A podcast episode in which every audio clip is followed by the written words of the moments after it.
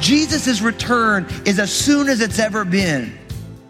His return is closer now than it's ever been in history. And the people of God are not prepared to be the vehicle for God's grace into the world because we're so busy being selfish with what God has entrusted to us. So we need to do this. We need to be prepared. We need to know the time. We need to awaken out of slumber. Be prepared. It's the Boy Scout motto for a reason. Today on Jesus is Real Radio, Pastor Daniel will talk about the importance of being prepared, especially when it comes to generosity and serving the Lord. You'll learn that God wants you to be part of the work He is doing in the world. As the return of Jesus draws ever closer, you should be ready to simply respond to Jesus as a tangible example of His love and care to the people around you.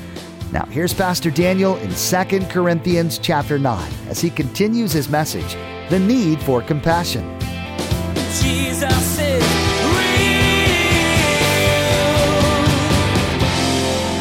So many people have gotten turned off to church because the church talks about money a lot. Right? It's like, how often have you gone to church and you hear the church is talking about money? You're like, oh man, the church is so focused on money. And so what happens when that happens is that the church has a tendency to de-emphasize the ideas of generosity, which in a lot of ways is like where Crossroads is for people who come here like, man, you guys don't ever really talk about that stuff and what's going on. And every once in a while you do. Now, I think what's important is, is we need to make sure that we teach the full counsel of the word of God.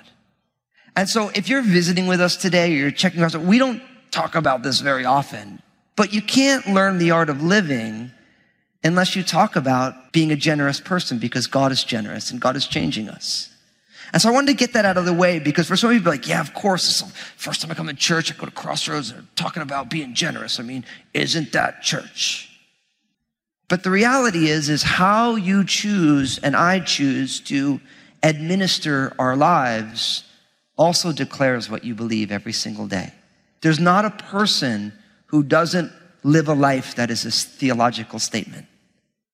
And if God is generous, extravagantly generous, then I couldn't seek to explain to you the art of Christian living, life in the spirit, unless I encourage and exhort you to generosity in life as well as in your finances. So I wanted to get that out of the way up front.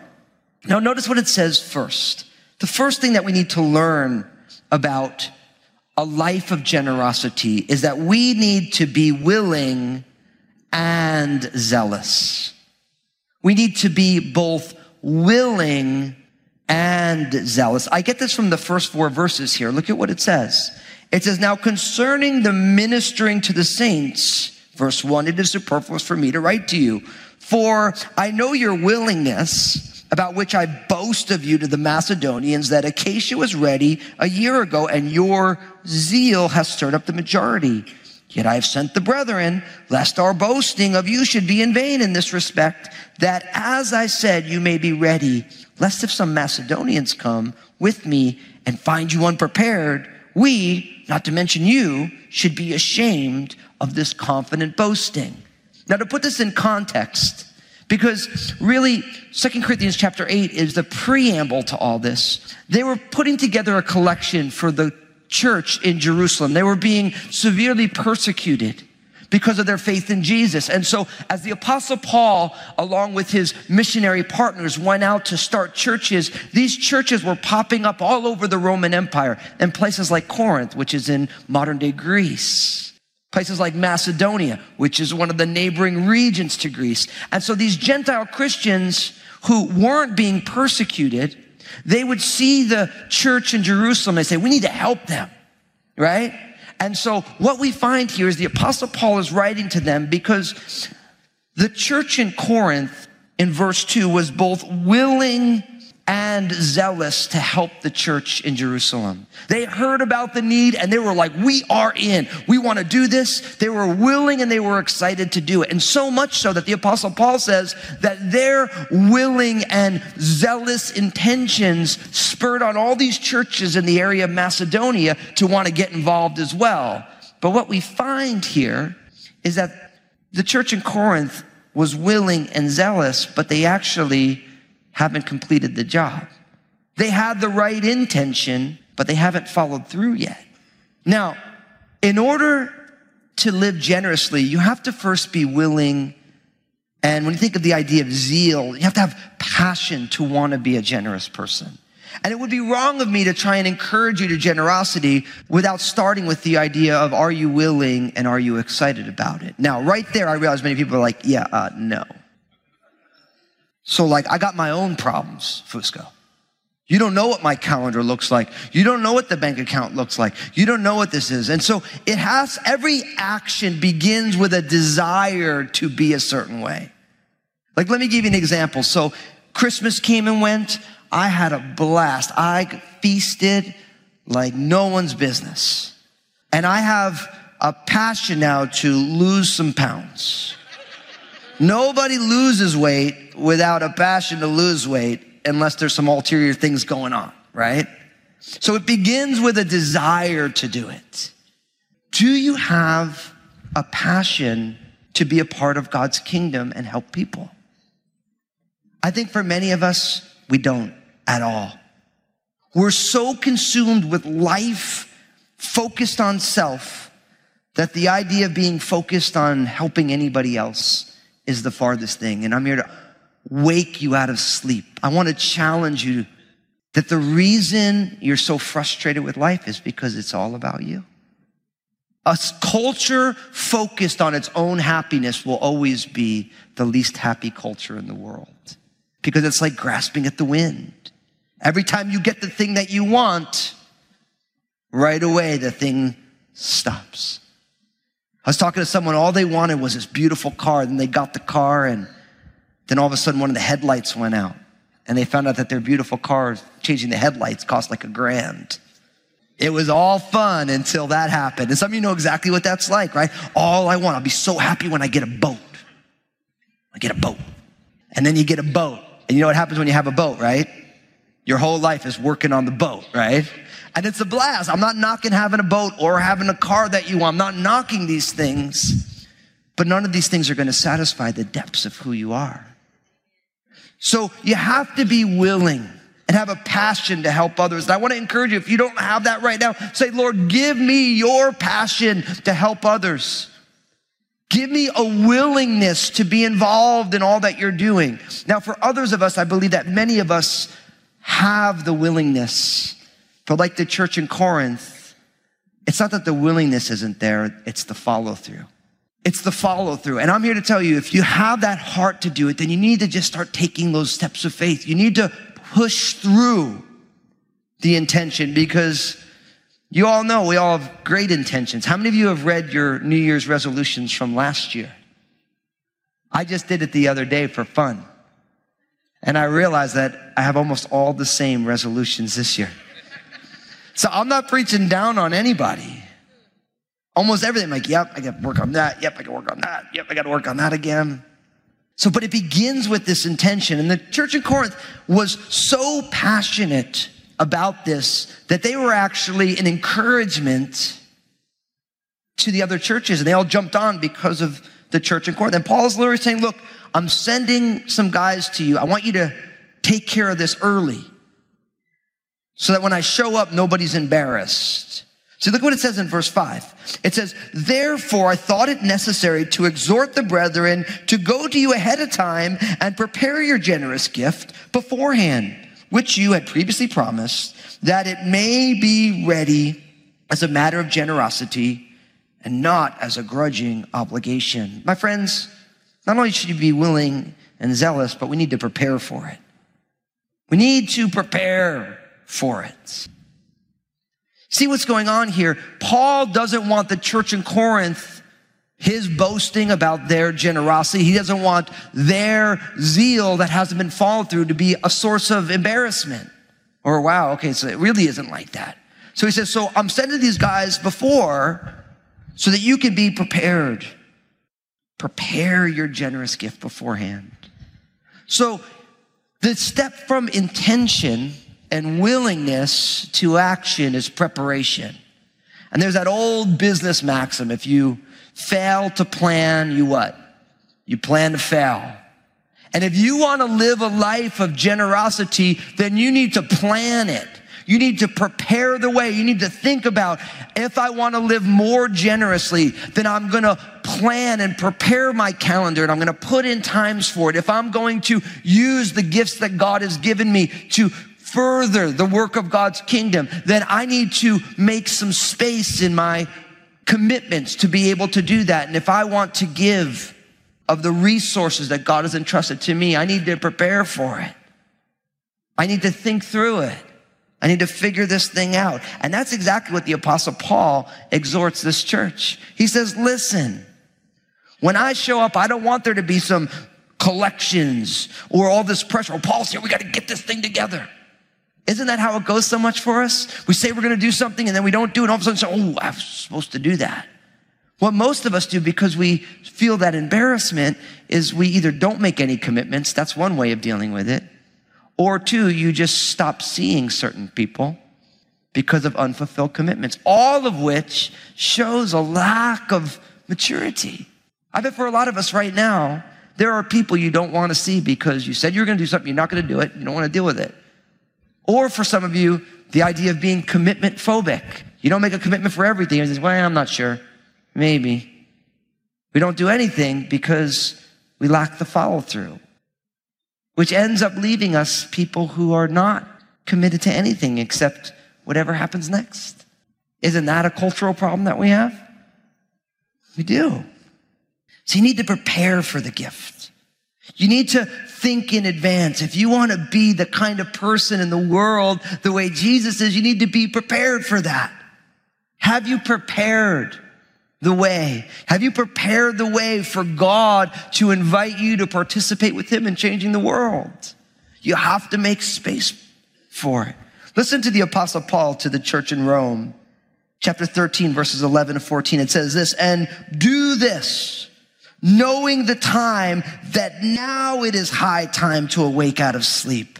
For now our salvation is nearer than when we first believed. The night is far spent and the day is at hand. Therefore let us cast off the works of darkness and let us put on the armor of light. Let us walk properly as it is in the day, not in revelry and drunkenness, not in lewdness and lust, not in strife and envy, but put on the Lord Jesus Christ and make no provision for the flesh to fulfill its lusts.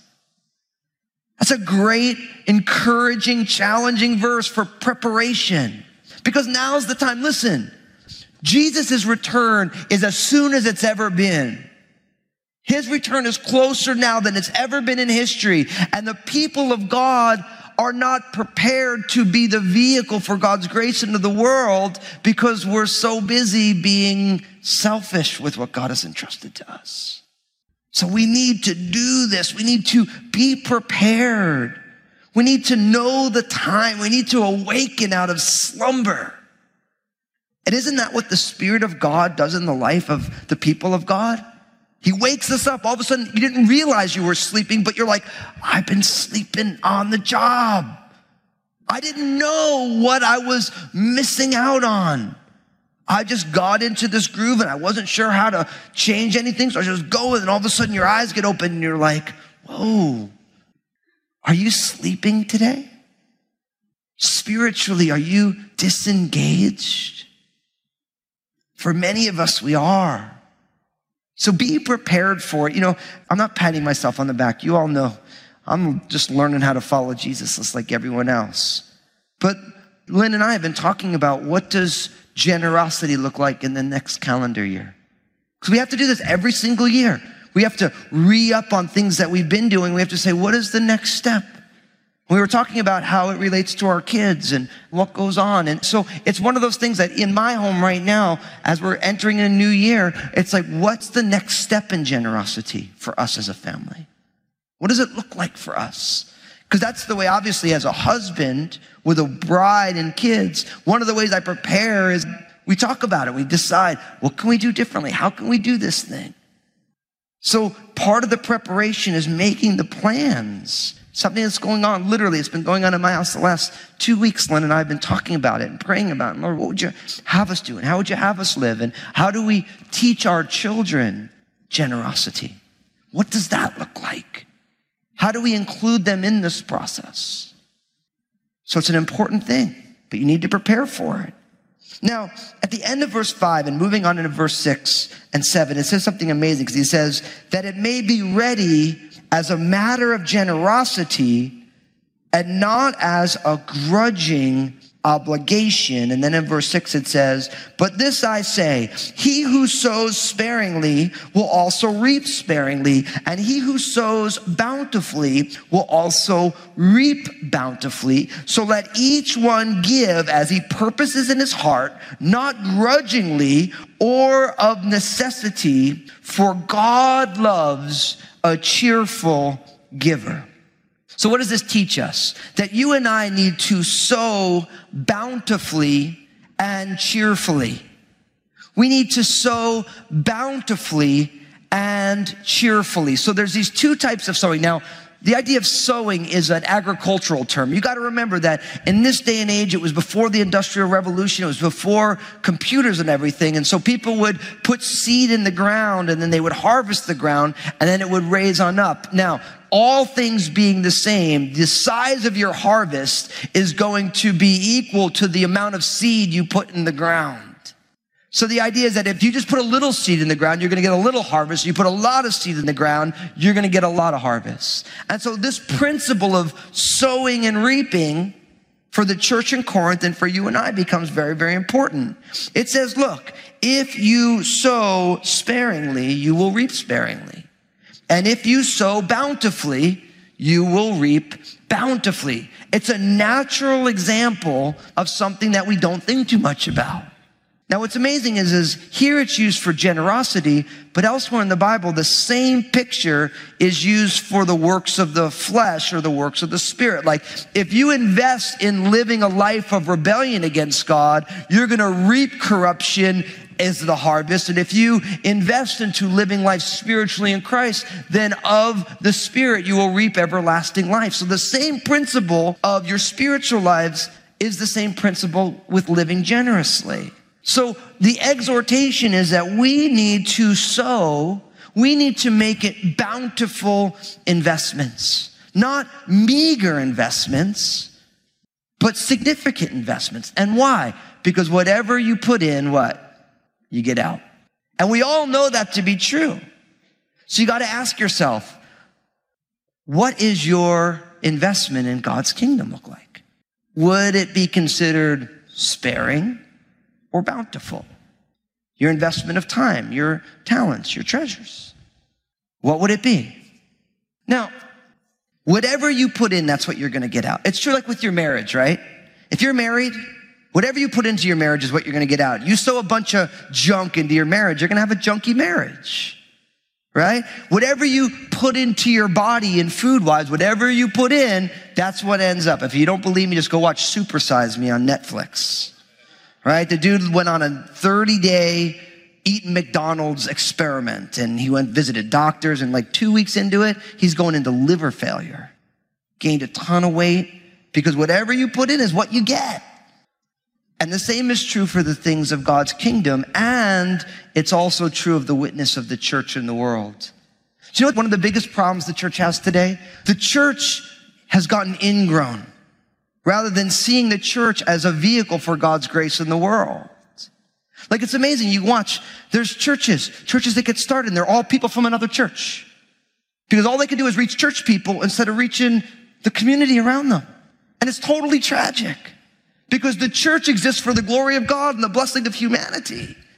And what happens is, is when the church gets insulated and ingrown, it becomes deformed.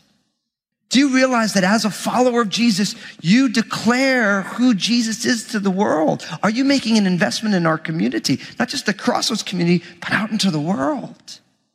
See, the church is designed to be salt and light in the world, to bring out the God seasonings of the world, to bring light into the darkness of the world. And so often churches are focused inward because we're sowing sparingly into our communities.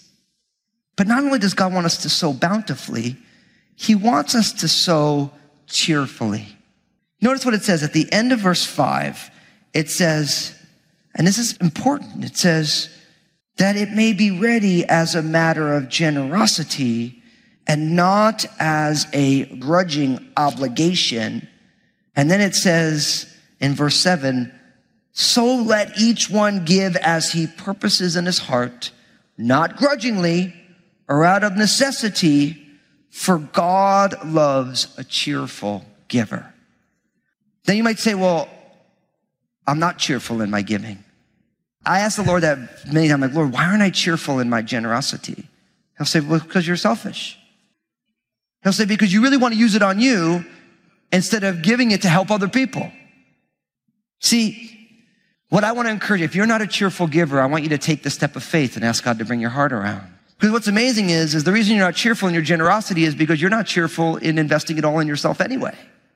So by taking the step of faith and investing it, God will change your heart in the process. God loves a cheerful giver. Now, Jesus said in Acts chapter 20, verse 35, and really the apostle Paul is quoting him. It says, the words of the Lord Jesus that he said, it is more blessed to give than to receive. That's the words of Jesus. You are more blessed to give than receive. And so this whole idea of learning the art of living, the idea of being content and being joyful and experiencing God's grace actually is a life that isn't consumed with ourselves, but it's pushing it out into the world because you're more blessed to give than you are to receive. So you and I need to sow bountifully and cheerfully. Now I'm here to tell you, this will be a defining mark of the church of Jesus Christ in a world that doesn't know how to be generous and definitely isn't cheerful in its generosity. I love when someone says to me, Oh, you know, I just wish the world, you know, religion is bad for people. You know, it just ruins the world. I'm like, tell me this. Name me one hospital that was built by an atheist. Show me one relief organization that was built by whatever group of people. Every single one is built by people of faith because their God says you need to be different in the world. So you don't want any Christians here. 97% of the hospitals will shut down except for the new ones that have been built by mega conglomerates because they realize there's a lot of money in healthcare. But before it became part of capitalistic America, every single one of them had a church name on it. Why? Because the people of God are, are designed to be a blessing in the world. You look at every organization, show me one atheist organization that is helping the people who are the most vulnerable. You know why you won't find it? Because if you're an atheist, then you believe in the survival of the fittest. And guess what? When weak people oppress less weak people, that's just life. Jesus is real. We're coming to the end of our time with you today, but we're so glad you tuned in for Jesus is Real Radio. I want to take a moment to tell you about a great new book that Pastor Daniel has written and it's being released February 16th. It's called Crazy Happy Nine Surprising Ways to Live the Truly Beautiful Life. I'll tell you how you can pre order in just a moment, but let's have Pastor Daniel share what you'll find in this new book. Thanks, Josh. Have you ever wondered if God wants you to be happy? I get asked that all the time, and the answer is yes, He does want you to be happy. He loves for us to be satisfied and full of joy. But the question is, how do we find that happiness in today's crazy world? That's why I wrote Crazy Happy Nine Surprising Ways to Live the Truly Beautiful Life. It's packed full of stories and insights into how God has designed you and me for happiness. I know you're going to love it. Here's Josh to tell you more. What an exciting book! You can pre order it right now, too, and you'll find some special offers only for people who pre order now. Just go to danielfusco.com and scroll through the list of retailers to find the one you want to order from. He'll be releasing it on Kindle and audio book form as well. Check out the info about how to claim that at danielfusco.com. Again, that's danielfusco.com. Well, that's all the time we have for today. There's more to come from Pastor Daniel's series called The Art of Living. Please glance at the clock right now and make plans to join us again for another edition of Jesus is Real Radio.